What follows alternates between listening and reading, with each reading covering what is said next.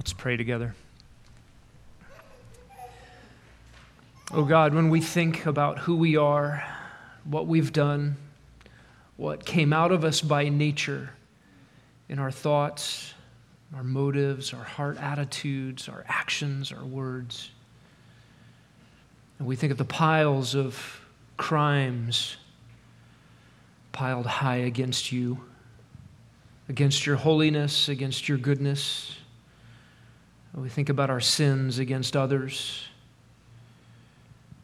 And then we sing these words My sin, oh, the bliss of this glorious thought.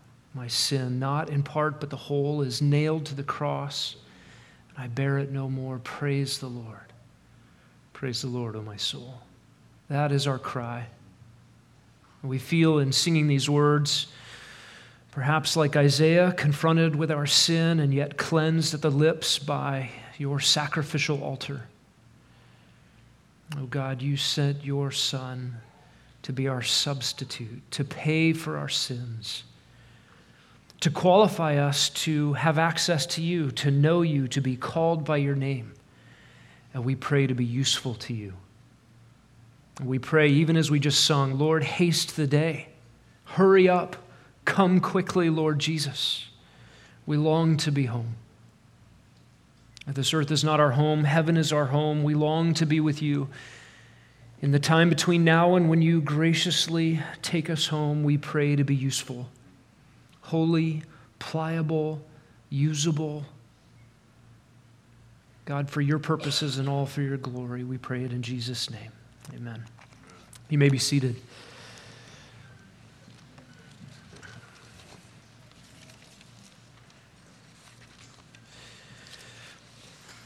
This morning, we are in week two of a five week interruption of John's exposition of the Gospel of Mark.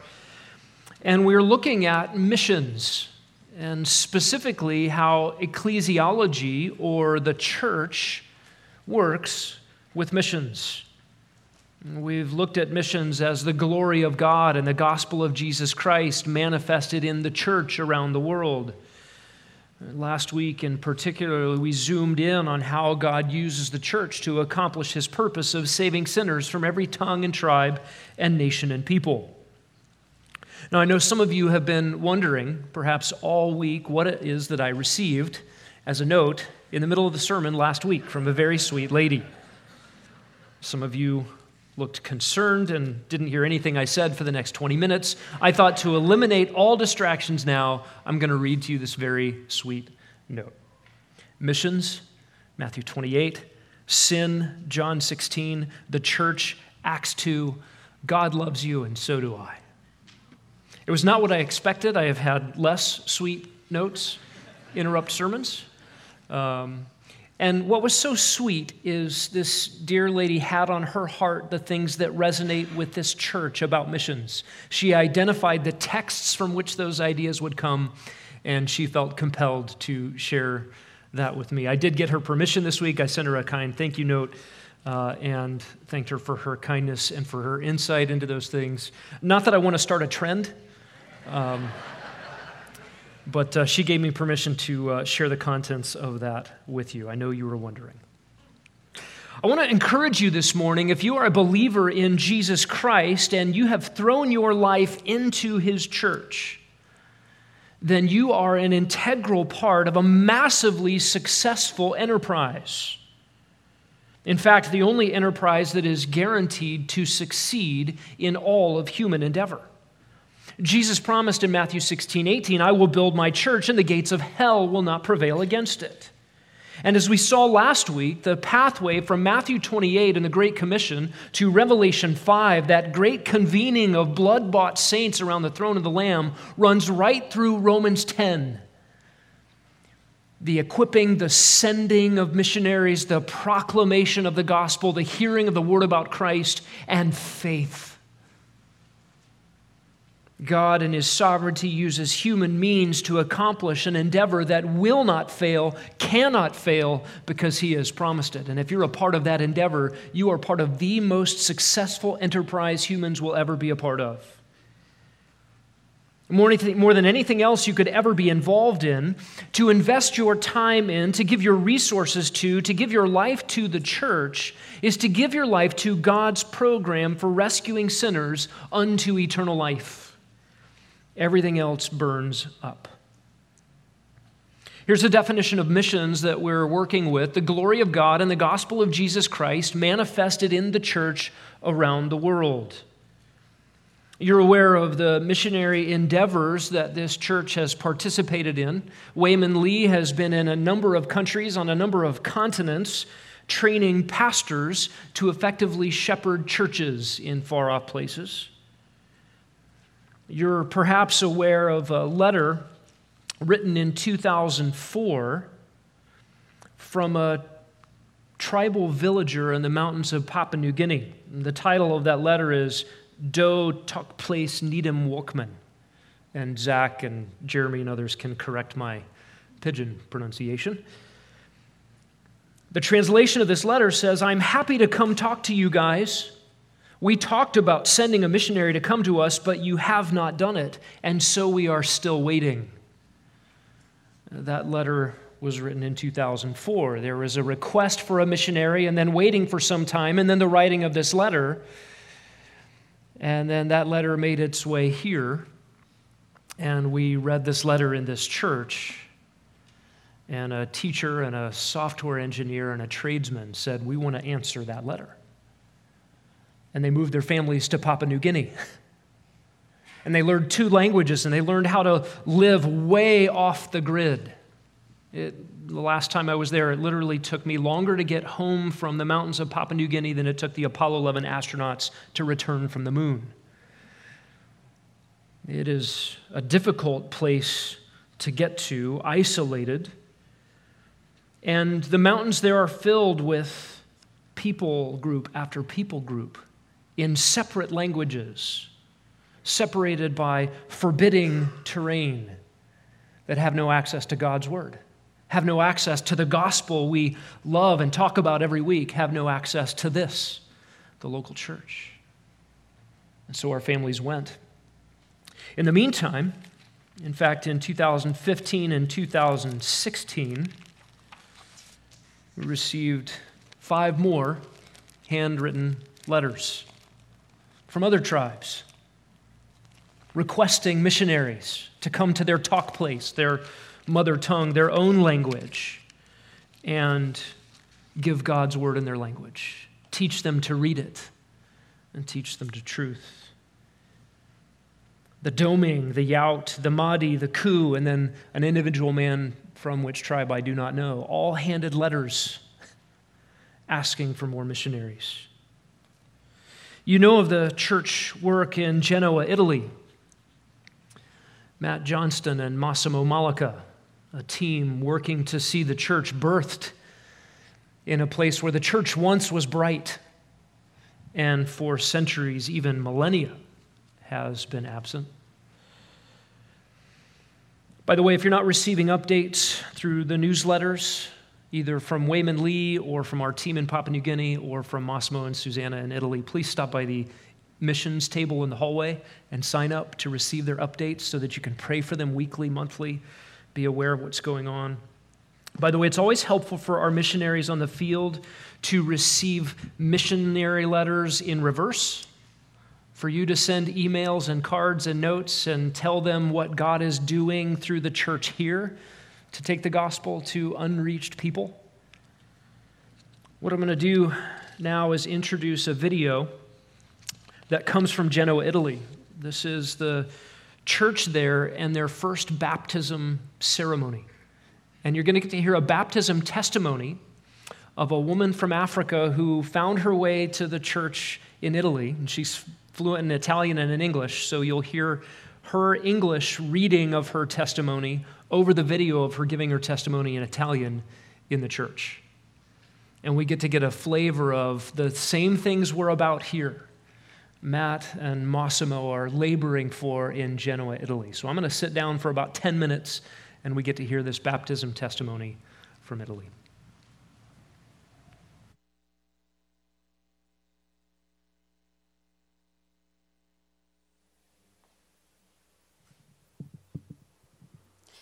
Ciao a tutti. Hello, everyone. Prima di iniziare ti vi voglio ringraziare Before I start, I would like to say thank you to you guys for being here today. per la testimonianza. And this is my testimony. Sono cresciuta, sì, ma I grew up in a foster home in una casa famiglia in in Nigeria. Nigeria, sono venuta in and I came to Italy in 2009 insieme a mio with my brother and sister. Da piccola sapevo dell'esistenza Growing up, I knew about God, ma non ero consapevole but I wasn't really aware of, of what it meant to, to believe in God.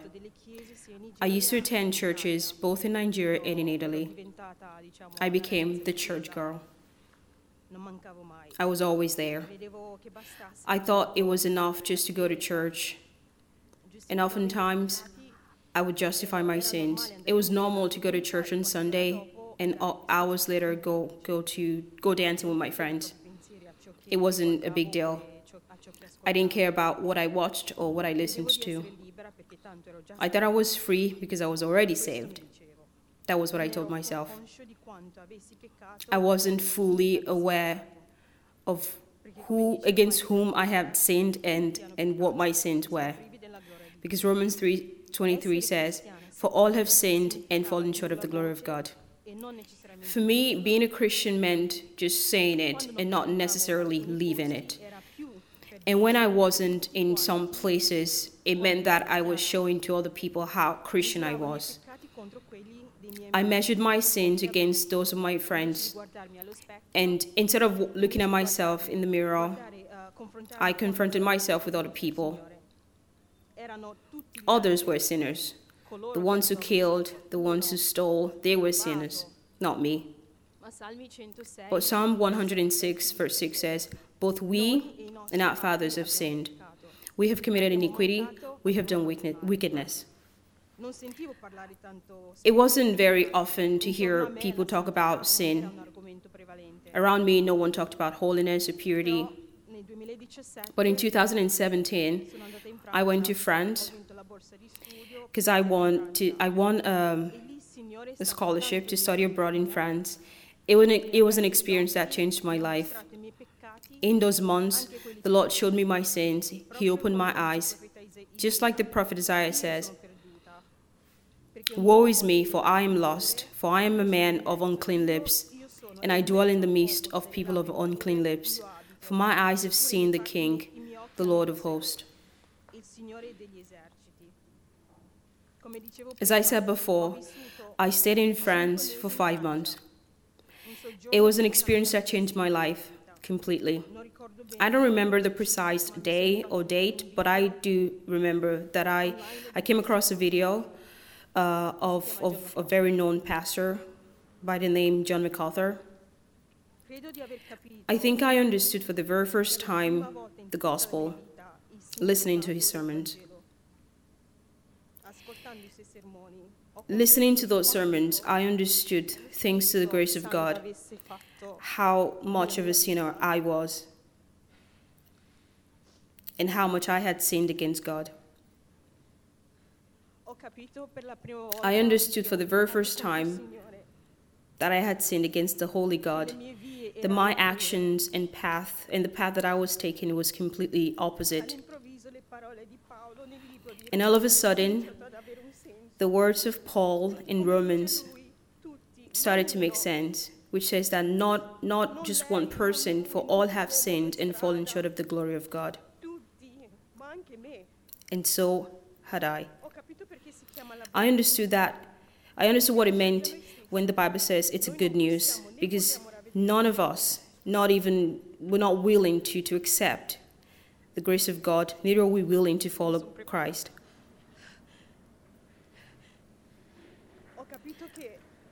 I understood that great that I understood that salvation is a grace from God, an irresistible grace, because it's Christ, it's God that, that searches for us, not us.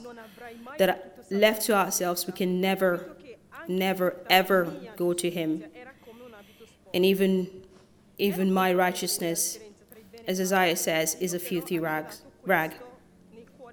I knew the difference between good and evil because God says in His Word that He's put this in the heart of every man. As Paul says in Romans 1 19, 20, For what can be known about God is plain to them, because God has shown it to them. For his invisible attributes, namely his eternal power and divine nature, has been clearly perceived, even since the creation of the world, in the things that have been made, so they are without excuse. Con la grazia di Dio ho letto la Bibbia in un anno. By the grace of God, I read the Bible in a year. le mie scelte. I started to see my life from a different perspective. Non sentivo più non The choices I made, vantaggio nei miei peccati. the companies I made. giustificavo più. Dovevo tornare I was no longer comfortable in my sins, neither did I justify, justify them anymore. una chiesa incentrata I needed to find a church that was Christ centered,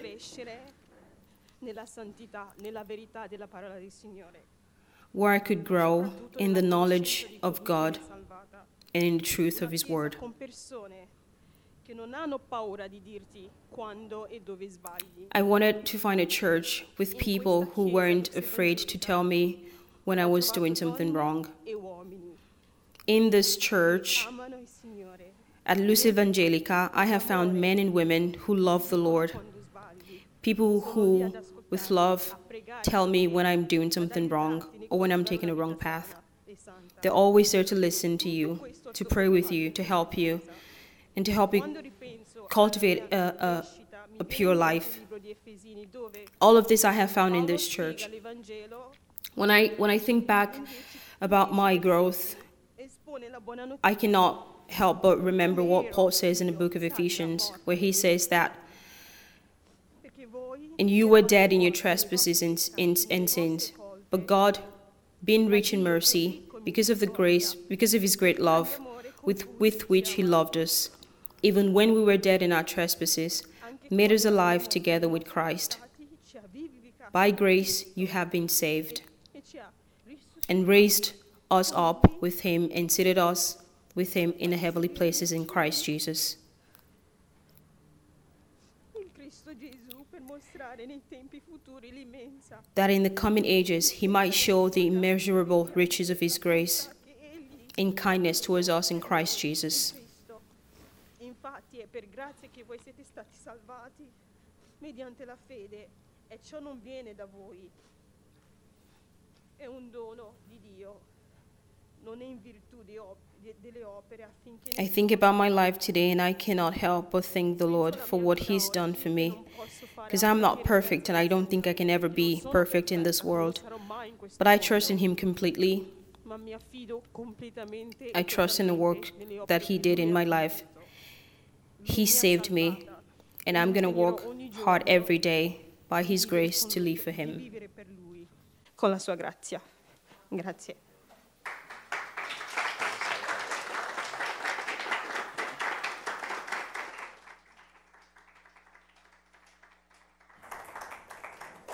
Thank you, Sandra. That was a beautiful story, and it was just so edifying. Now I want to ask those who are members of our church, those who have become um, official members of Lux Evangelica, to stand up. Um, you can stand up now, um, those of you who are members of the church. And we want to recognize our responsibility towards Sandra seeing as she just is about to become a, a new member of this church. And so you can respond, and I'm going to respond as well yes, by the grace of God. Will you be committed to, with the help of the Holy Spirit, to love, to encourage, to teach, to uh, um, re- reprove, um, exhort, um, and to console Sandra, desiring that she grows in her understanding of Christ and His Word, La sua parola and that she lives in, in a way that's consistent with everything that her baptism represents? Yes, by God's grace. Okay, you can sit down.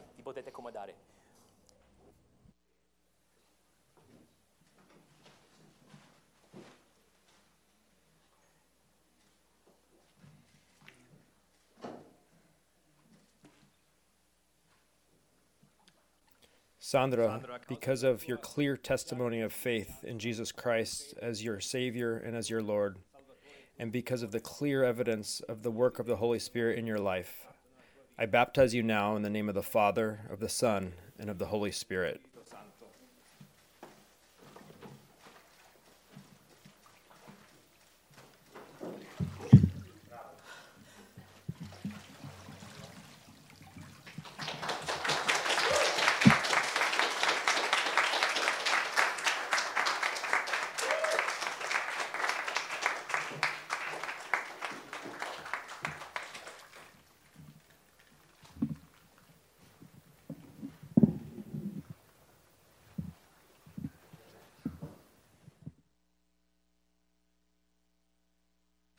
Yes, I turned myself off. I'm back on now. That is so encouraging. And even though they're speaking different languages, uh, most of those people none of us have met, and yet you see the same God doing the same things through the same gospel, building his church around the world. So thrilling to be a part of. I want you to turn in your Bibles to Ephesians chapter 4 this morning. I want us to see the blueprint that God has laid out for us for missions. How does one do missions equals how does one follow God's blueprint for the church? As we looked at last week, the church is God's vehicle to take the gospel to the ends of the earth and fulfill the Great Commission. So when we ask the question, how does one do missions, we really need to be asking, how does one do the church? What is the blueprint for the church? And, the God, and God has given us instructions for that very thing. He has not left us in the dark, He has not left us to make it up as we go. But as Paul told Timothy in 1 Timothy 3:15, he says, "I write so that you will know how one ought to conduct himself in the household of God, which is the church of the living God, the pillar and the support of the truth." And if you follow those instructions, you, you come across instructions in those letters, like 1 Timothy, 2 Timothy, and Titus, about evangelism, discipleship, preaching, and teaching, the training of pastors. Everything in those pastoral letters and everything in the letters of the New Testament directing churches how to operate. There are a number of places we could turn to look at God's blueprint for the church. We'll look at the one that John Anderson brought up this morning in Equipping Hour, Ephesians chapter 4, and we'll pick this up in verse 7. I'm sorry, verse 11, and read through verse 16. Jesus gave some as apostles, some as prophets, some as evangelists, and some as pastors and teachers, for the equipping of the saints for the work of service, to the building up of the body of Christ, until we all attain to the unity of the faith and of the knowledge of the Son of God, to a mature man, to the measure of the stature which belongs to the fullness of Christ. As a result, we are no longer to be children, tossed here and there by waves and carried about by every wind of doctrine, by the trickery of men, by craftiness and deceitful scheming.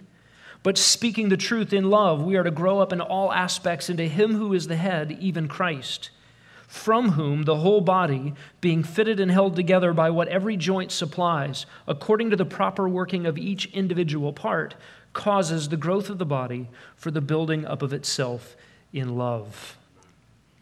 This is God's blueprint for the church.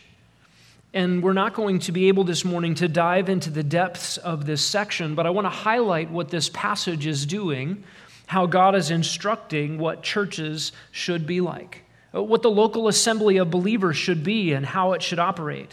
And the first thing we're going to notice in God's blueprint here in Ephesians 4 is the Lord's own provision. What is the provision of the Lord for his church? Verse 11. He gave some, the He here is Christ. Christ Jesus gave some as apostles, and some as prophets, some as evangelists, and some as pastors and teachers. What has the Lord provided? He has provided the truth of His word, He's provided gospel heralds, and He's provided pastor teachers.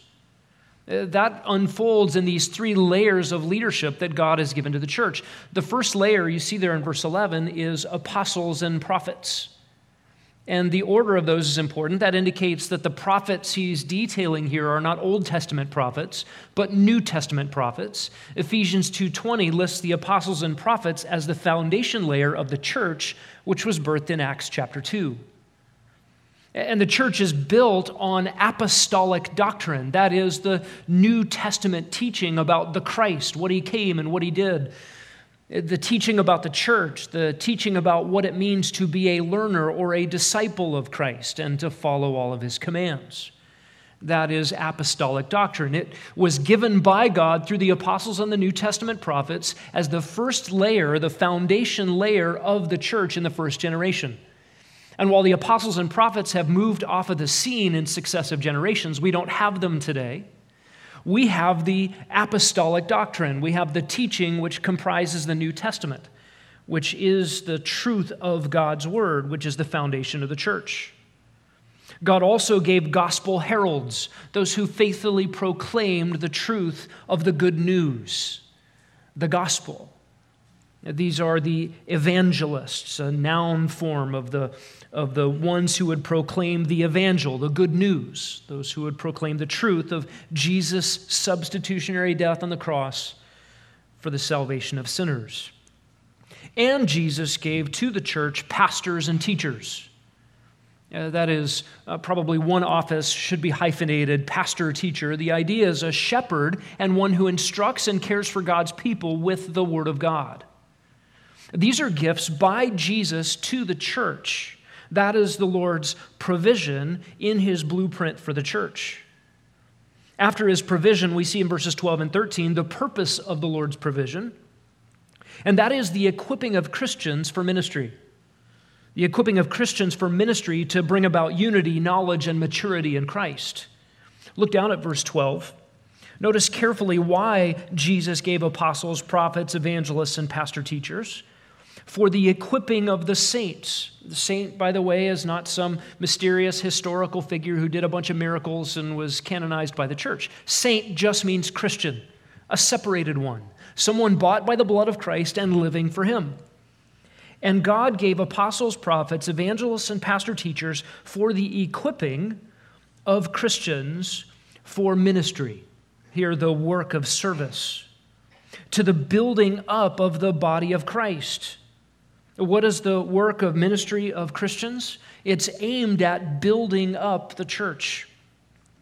And that is to bring about a unity and a knowledge and a maturity in Christ. Look at verse 13. Uh, to what end or to what degree is the body of Christ to be built up by Christian ministry, all of us laboring together? Until we all attain, verse 13, to the unity of the faith. Uh, that is, our unity together brought about by our unity with God's mind, God's truth in His Word. Until we attain to that unity of the faith, until we attain to that knowledge of the Son of God to a mature man, a knowledge of Christ, and a unity in His Word, bringing about a maturity that is measured by the fullness of the stature that belongs to Christ. In other words, how do we know if the church is mature? The church is mature to the degree that it conforms to Christ Himself. The standard is not some arbitrary human standard, the standard is Christ. The standard is not the best Christian you know, the standard is Christ. The standard is not what other churches are doing, the standard is Christ. And so Christians are to be equipped by pastors and teachers for the work of ministry to bring about this unity in the faith, this deeper and deeper knowledge of Jesus Christ, and a greater and greater maturity brought about, bringing about conformity to Christ Himself. The result of the Lord's provision we see in verses 14 and 15. As a result, Paul says, verse 14, the result of that is stability, discernment, truth, and growth. Look carefully at verse 14. As a result, as a result of Jesus giving these leaders to the church for the equipping of the saints for ministry, we are no longer to be children, tossed here and there by waves and carried about by every wind of doctrine, by the trickery of men, by craftiness and deceitful scheming. That is, the church is to be stable. And as we grow, as we mature, as we labor with one another under the Word of God, we grow in our conformity to Christ, in our maturity according to the fullness of the stature of who Christ is. We grow in our knowledge of and love for Jesus Himself, and we are unified in God's truth. There will be a resistance to those winds and waves which would otherwise shake the church when the big bad wolf blew down the house of straw. When the big bad wolf blew down the house of, this is a fictional story, by the way, blew down the pig's house of sticks. And then the big bad wolf was confronted by the house of brick. And all the howling and huffing and puffing he could muster could not, could not knock down that house. The church is to be built up in like fashion not blown about by the waves and the winds of trickery and deceit, deceitful scheming, and every doctrine that blows through town. The church is to have stability and discernment. Notice verse 15, but speaking the truth in love, we are to grow. truth. Truth in love. Those two go together, they're never at odds. If you hold on to truth but aren't loving, you don't really apprehend the truth correctly. If you think you love but you're not articulating truth, then you're not really loving well. These things always go hand in hand. They're never enemies in the church. And then the result of the Lord's provision of all of these things is growth. We are to grow up in all aspects into Christ, into Him who is the head of the body, even Christ. And then, as John pointed out in Equipping Hour this morning, verse 16 is sort of the apex of this and really kind of a surprise statement. If you ask the question, who causes the growth of the church? You would say, well, Jesus does. You would say that it's the Holy Spirit's role, empowering believers. And then in verse 16, you would say the body causes the growth of the body. The body is the, the metaphor, a physical body as a metaphor for the church. We are an interdependent, organic community. We depend on one another. You can't cut off your thumb, sit, let it take a hike, and say, I didn't need that thumb anymore. The thumb can't function apart from the body, and the body doesn't function well without a thumb. It is a great illustration for how we are to relate to one another. We are an interdependent, organic unity. And it is that interdependent organism that causes the growth of the organism. Look at the details here in verse 16. From whom the whole body, skip down to the end, causes the growth of the body. And there's a jumble of words in between. But the main sentence here is the body causes the growth of the body. And that action is modified by a, a, couple of really important phrases. Phrases we need to understand so that each of us understands our place, our role in God's blueprint for the gospel going to the ends of the earth. Because this is the blueprint for your activity in God's plan in the local church. The whole body being fitted and held together by every joint of the supply, according to the proper working of each individual part, causes the growth of the body. Two really important parts here. If the body is going to cause the growth of the body, if we together, in organic unity, are going to participate together and labor together successfully for the growth and maturation of the church, two things must be true. First of all, we must be fitted and held together by what every joint supplies.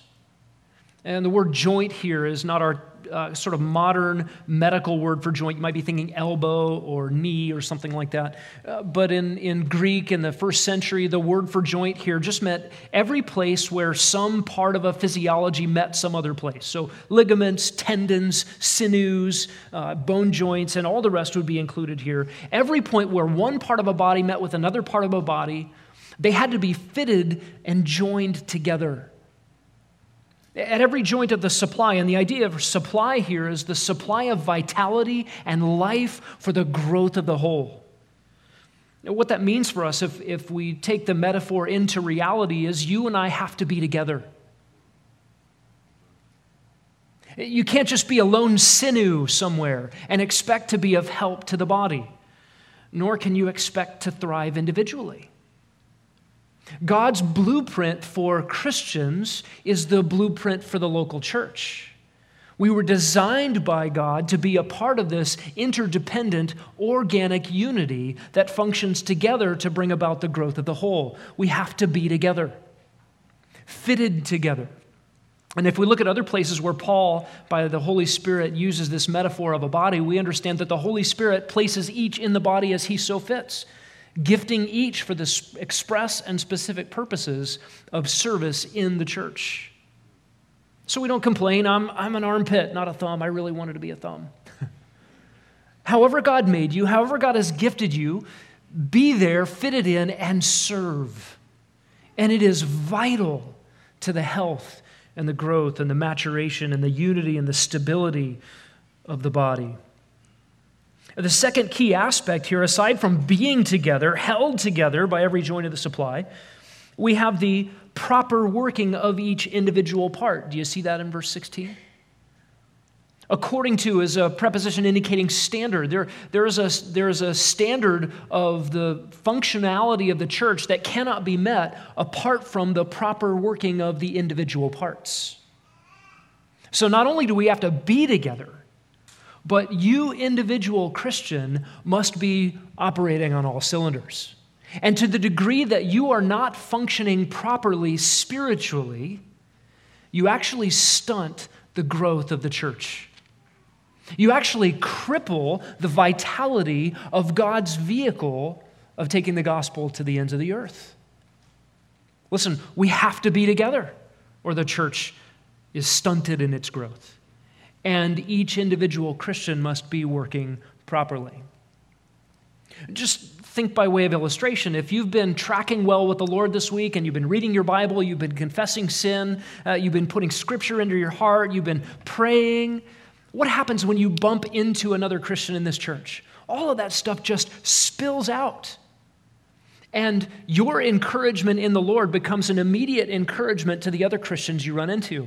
They're encouraged by what God's doing in your life, and then you're encouraged by their encouragement over what God's doing in your life, and the growth is greater than the sum of its parts. And think about the other way around.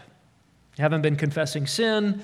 Uh, you've become stagnant in your pursuit of Christ. You're not reading your Bible. You're not putting God's word into your heart. Uh, you're not putting sin to death. You're not praying. You're not sharing the gospel with others. And the spiritual vitality of your own life has been sapped. What happens when you interact with other believers in the local church? Wah, wah, wah. You're left talking about sports or politics or the weather just to make small talk and conversation and maintain some level of friendship and but the spiritual, vitality is not there. And the not working according to uh, not the, the how do i say this? You're not working properly. And the improper working of the individual part stunts the growth of the whole. It's just critical christians that we be together and as individuals, we work properly.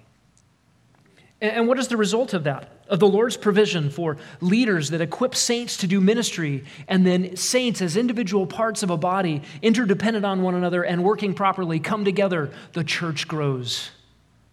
And the church grows. This is a blueprint for how church is to be. This is not just a blueprint for uh, how churches ought to operate. This really is the blueprint for how Christians ought to operate. It is unbiblical. It is a matter of disobedience for Christians to think, oh, I can just live apart from the church and be a Christian on my own. I am the church all by myself in my living room. Uh, that is not God's blueprint. This also becomes the blueprint for us for missions. That's what we were talking about last week. That's what we'll be covering in the next few. When we think about missions, we must think about the church. The church is God's vehicle for taking the gospel to the ends of the earth. And I want us to think through some implications for God's blueprints for the church. Ephesians 4 is one of them. What are the implications of a robust ecclesiology for our thinking about missions? Uh, let me begin just by thinking about ecclesiology and evangelism. It has been a trend to think of missions simply in terms of the gospel.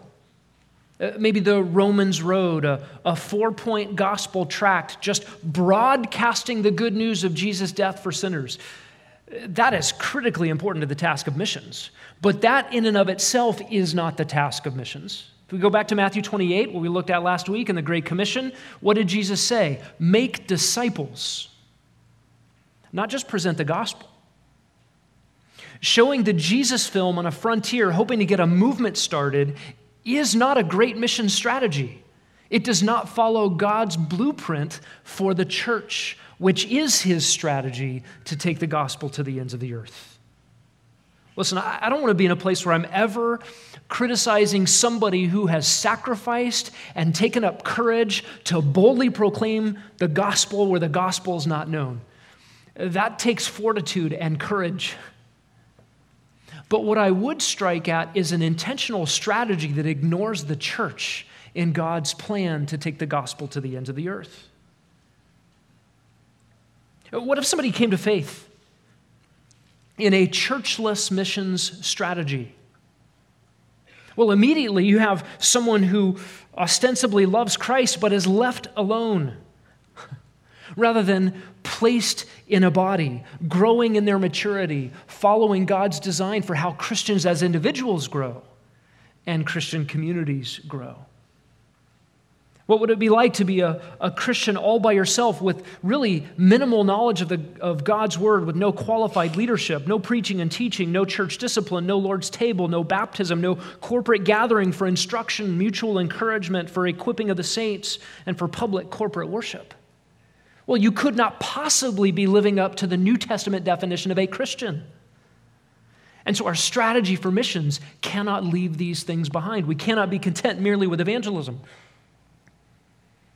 And when we think about doing evangelism in our own neighborhoods, whether it's Guadalupe or Mill Avenue on Thursday nights, whether it's in your own neighborhood with your friends on your sports teams or at school or in your workplace, is a robust ecclesiology in your heart and in your mind as you're proclaiming Christ.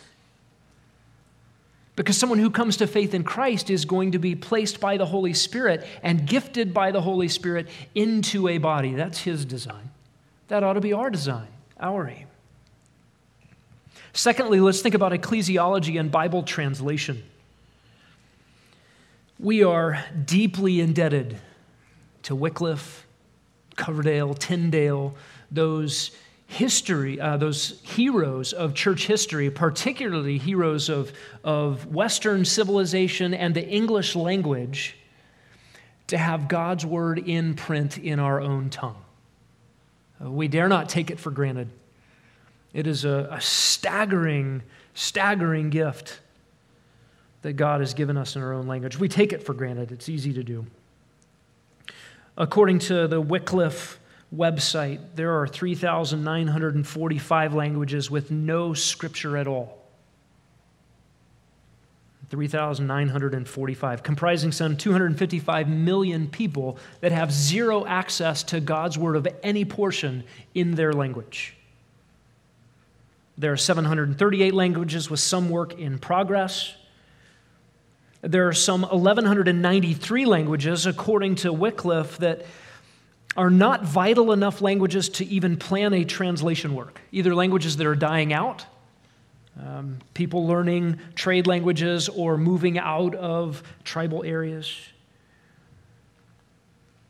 But there are still 2,014 languages that need a translation work to even begin.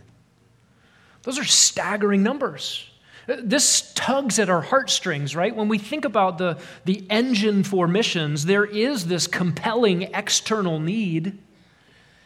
There also ought to be for us an internal compelling drive, part of our DNA that I've been rescued, I want to tell others. And the fact that we have God's word in our own language ought to produce in us this compelling drive to see other people who don't have God's word in their language to get God's word. But Bible translation must be tied to evangelism, discipleship, teaching, and efforts at planting and strengthening local churches.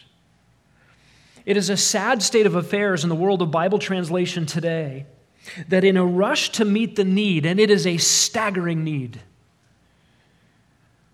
that Bible translation products are often put out without thought to churches being planted, to discipleship being carried out, or even to evangelism being done.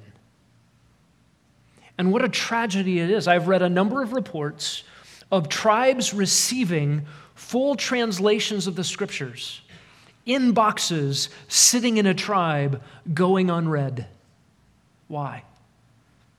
because those who were so eager to finish a translation work and get a translation product in place did not do evangelism. They said, well, that's not our job. And they haven't done discipleship, and they haven't had a heart to see a church birthed. Listen, Bible translation works are critical to the needs of the world today to hear about Christ.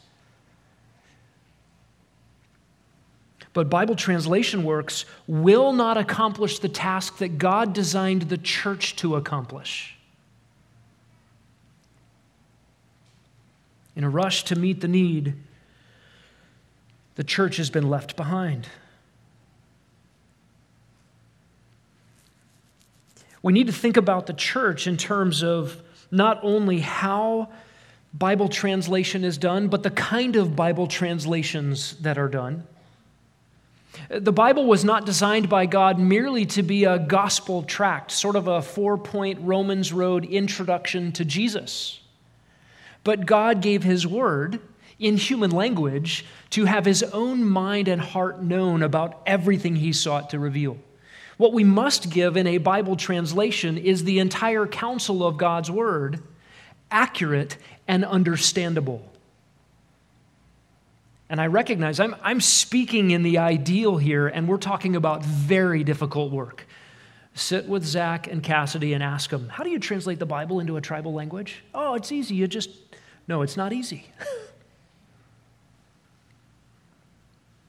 this is a life labor of love hard work.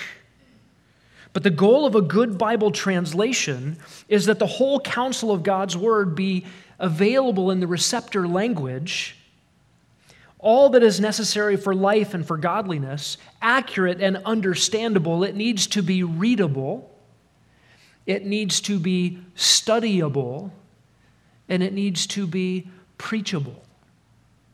There have been a number of translations that have tried so hard to be readable that they have left behind accuracy.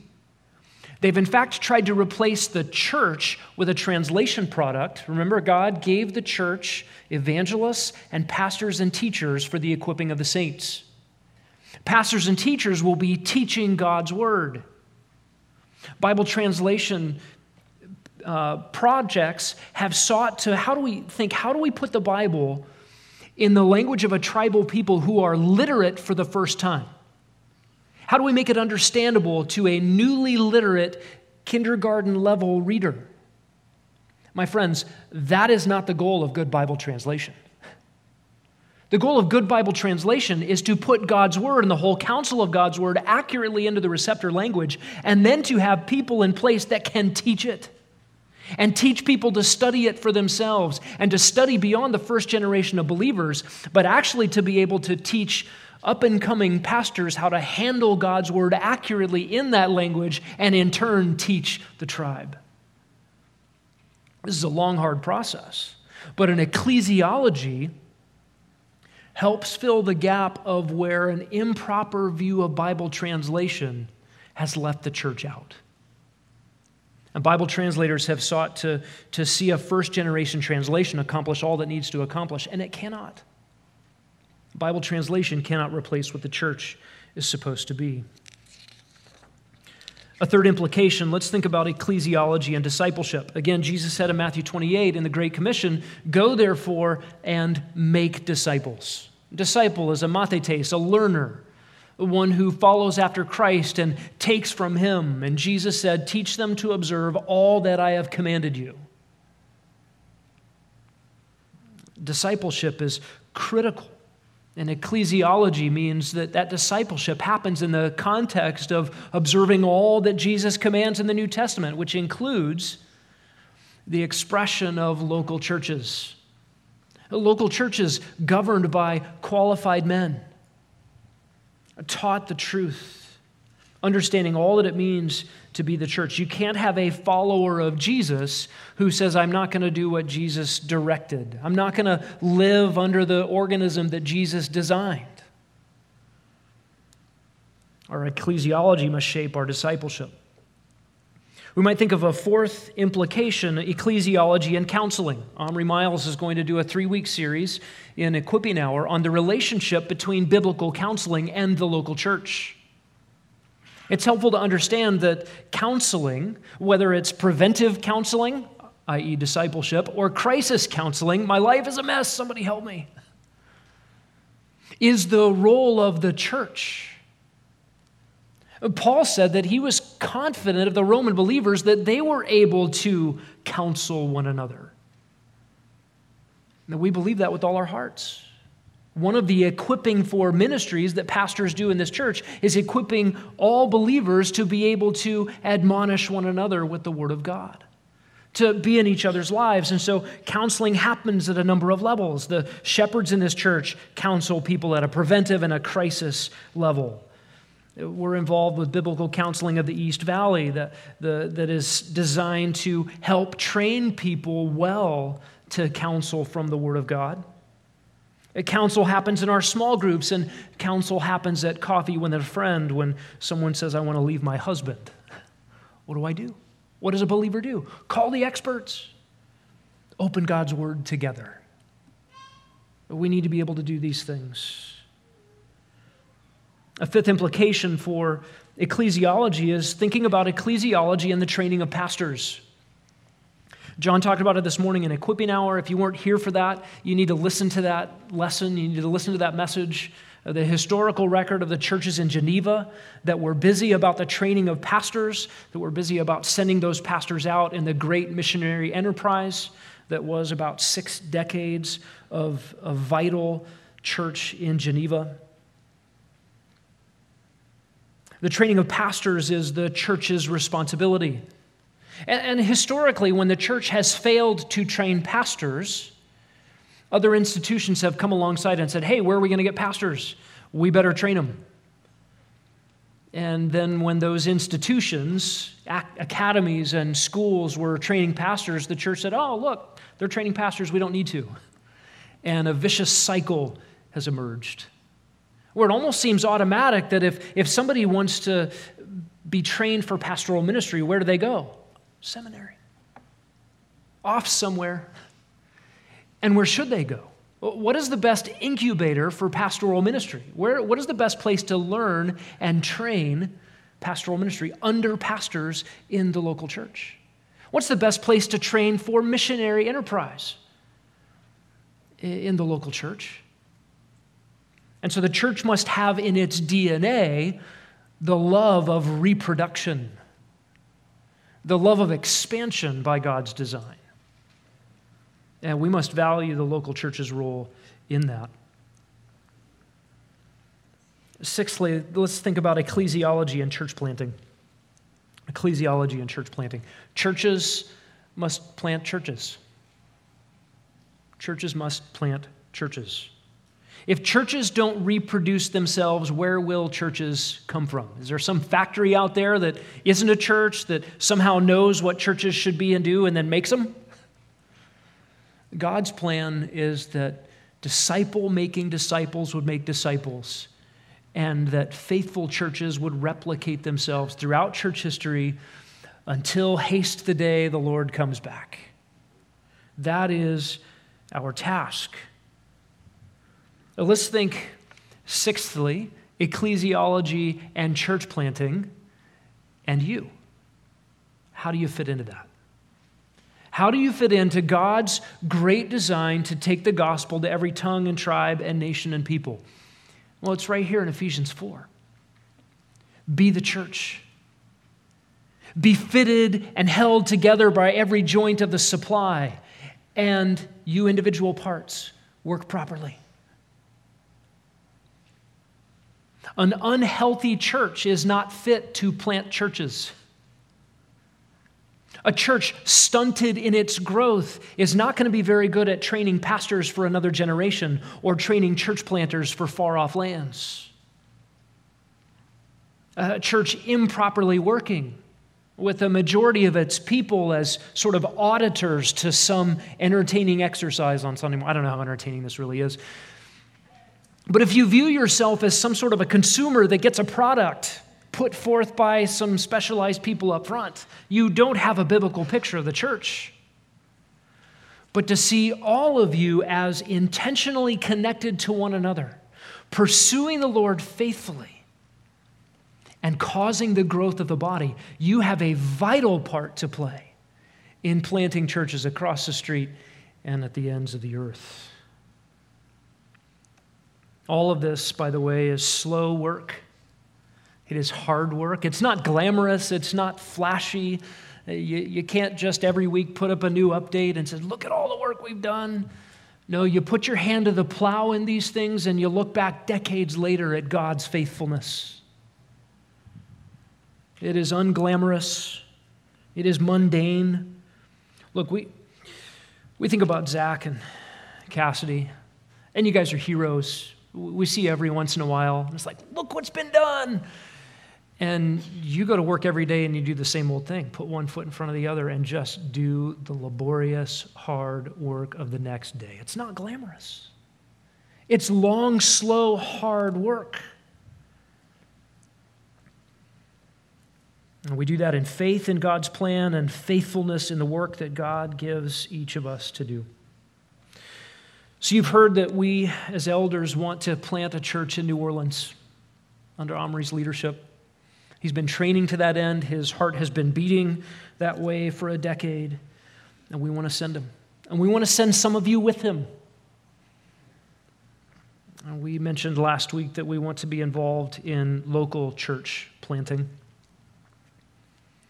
Planting here in this valley, which is a desert, uh, not just topographically, climatologically, but ecclesiologically. For some of you, church planting sort of has a bad ring to it. You've heard of a church splant. It's kind of a church, is that a plant or a split? What happened? And this might be a little bit inside baseball, but some of us have never seen church planting done in a good way. Some have gone after building empires for themselves and branding and putting their brand on every new outcropping of thing that happens to make a name for themselves. Perhaps you've seen churches try to get rid of someone on leadership. How do we get rid of this person that lots of people love, but we really can't stand him anymore? Plant a church with him. You're laughing. Maybe someone's discontent, disgruntled, and anti authoritarian. I just, I got to blaze my own trail. I'm to plant my own church, do things my own way. Maybe churches have planted out of doctrinal differences. We just can't come to unity and agreement over what the scriptures say on this issue. It's just going to be easier if we go our separate ways. And maybe you've seen personality conflicts or a moral failure or a financial scandal driving a church plant. Maybe you've seen churches defect from the truth, and the remaining faithful just try to figure out what do we do next? I guess we got to start something. But a healthy New Testament church multiplying, unfortunately, that is a rarity in our day. For a healthy New Testament church to plant an autonomous, biblically qualified, led local assembly of believers, seeking to do the blueprint of Ephesians 4, living out the gospel and taking the gospel where it's not known. Far too rare. And yet, that is God's plan. Church planting has been a part of the conversation at Grace Bible Church for at least a decade. And should the Lord allow us to be established and to grow, we as a church have desired to plant before we outgrew our ability to shepherd. In fact, the purchase and the build out of this very building was designed to accommodate the size of a church that we believed we could responsibly shepherd. And our desire has been to plant a church locally before we outgrew this facility. We are on a pathway to outgrow this facility by the fall. And this means more than numbers the, the kind of growth that we're talking about here is the growth we just looked at in Ephesians 4 a maturity in our knowledge and our discernment and our growth in Christ. It means the training of leaders and the training of more men to become leaders down the road. And our plan is to plant a church in the Southeast Valley under the leadership of Josh Kelso. And the goals there are to locally shepherd a significant population of this church that lives out in that direction and has prayed for a faithful church in that vicinity. They've been driving a long way for a long time. In fact, many of you in this church have prayed to this end since you started coming to this church. You came to this church hoping that this church would plant in the East Valley. Are There other reasons to aim at this right now to meet the needs of sheep who are without shepherds in the Southeast Valley. In, in recent days, a number of churches have imploded and dismantled and defected for various reasons, and there are God's people wandering about the East Valley looking for a home where the truth is proclaimed, where godly men shepherd God's people. and it is an acute need. And then to think about providing a gospel witness in a very churchless area. Southeast of us is a growing population center with LDS wards on every corner. The truth is desperately needed.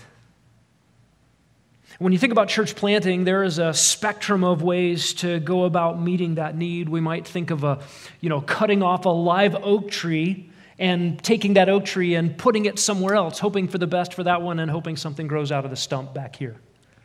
That's on one end of the spectrum. Another end of the spectrum is to take a couple of seeds and throw them to the wind and hope they land in good soil and see what happens. Our ideas about a church plant are neither one of those, they're somewhere in the middle. You could split a live oak tree in half and hope for the best for both. You could plant a sapling, and we're probably closer over to this area here. Uh, we'll unfold some of this a little bit, but I put that illustration in front of you to help you understand where our hearts are as elders. We want Grace Bible Church to be a healthy, robust, strong sending church that can continue to follow the blueprint of Ephesians 4, to train pastors and missionaries to send them out, and to support a young church as it grows, as it grows in its maturity to one day replicate itself that is the goal. We want to see an independent, autonomous local church planted that has all of the nutrients, the servants, the equipping, the equipment that it needs to do well, to grow, to be strong. We want to talk a little bit about principles over the next few weeks, whether to go or whether to stay. If you've decided that already, you're ahead. The cart's before the horse. We want to help think about that just a little bit. Listen, we do not make decisions about, I want to be part of the church plant or I want to be part of here out of personal convenience. What's going to be the easiest way for me to fit church into my otherwise selfish and busy life? That's not the goal. The goal must be I want to be a strategic part of seeing a new church get off the ground. It's going to need servants. It's going to have ministries. It's going to need body life. I want to be a part of that. Or I want to be a part of helping Grace Bible Church continue to be a robust and strong church that's able to send out churches, train men, equip saints. Many of you have been longing for and praying for a church plant east of here for the better part of a decade. Some of you have looked in neighbors' eyes as you've shared the gospel and then invited them to come be with God's people at church, and they've said, It's in Tempe. What a great thing to be able to invite neighbors to a local body of believers. You've longed for that. We want to help you think through some important principles in making a decision to be a strategic part. Josh will be preaching on July 25th uh, unveiling his heart in all of these things. Uh, there, after that will be a series of informational meetings that you can participate in, hear more details, and we'll get to kind of hear from you who's interested and who's not. Don't be surprised if elders ask you to, to actually consider being part of a strategic church plant when you weren't thinking about it before. And don't be surprised if elders ask you to stop thinking about it.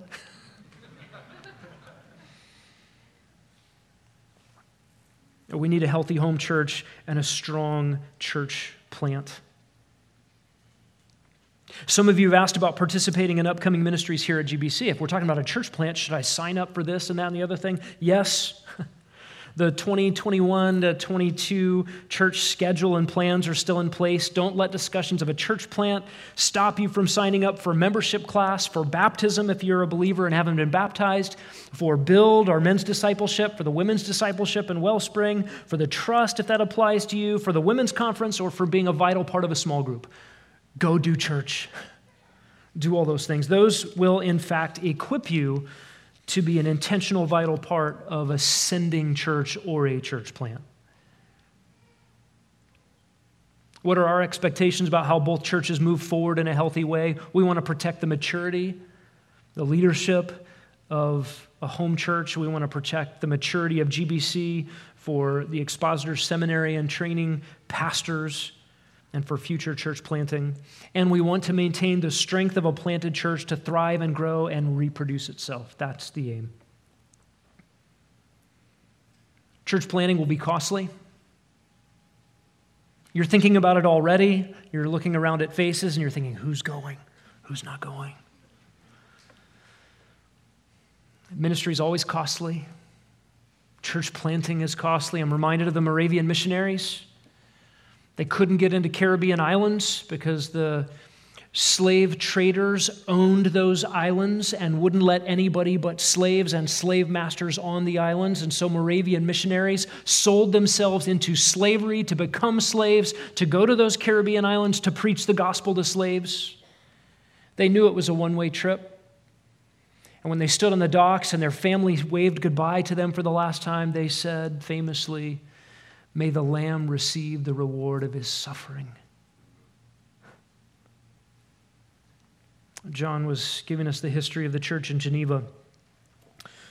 I read last year that just in one small span of time, 155 French pastors went out from Geneva back to their homeland to preach and to plant churches. Of those 155 cataloged, maybe eight were not martyred. It was costly.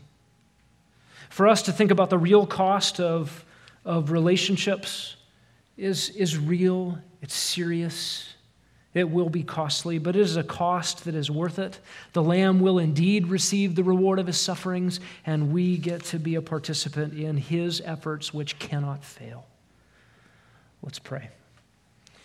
Lord Jesus, thank you for these reminders today. Thank you for your word and for your blueprint. Thank you that we do not have to fly blind in this great task you've called us to. We thank you that our captain, the Lord Jesus Christ, our chief shepherd, is the one who shed his blood to purchase people from every tongue and tribe and nation and people, and his blood will not fail. And we pray that we would labor as those who recognize that you use means to the ends of bringing people to yourself, we would long to be those means. Let us be ceaseless proclaimers of the gospel laborers in your church, fitted together and properly working, all for your glory, that you might receive your reward. In Jesus' name, amen.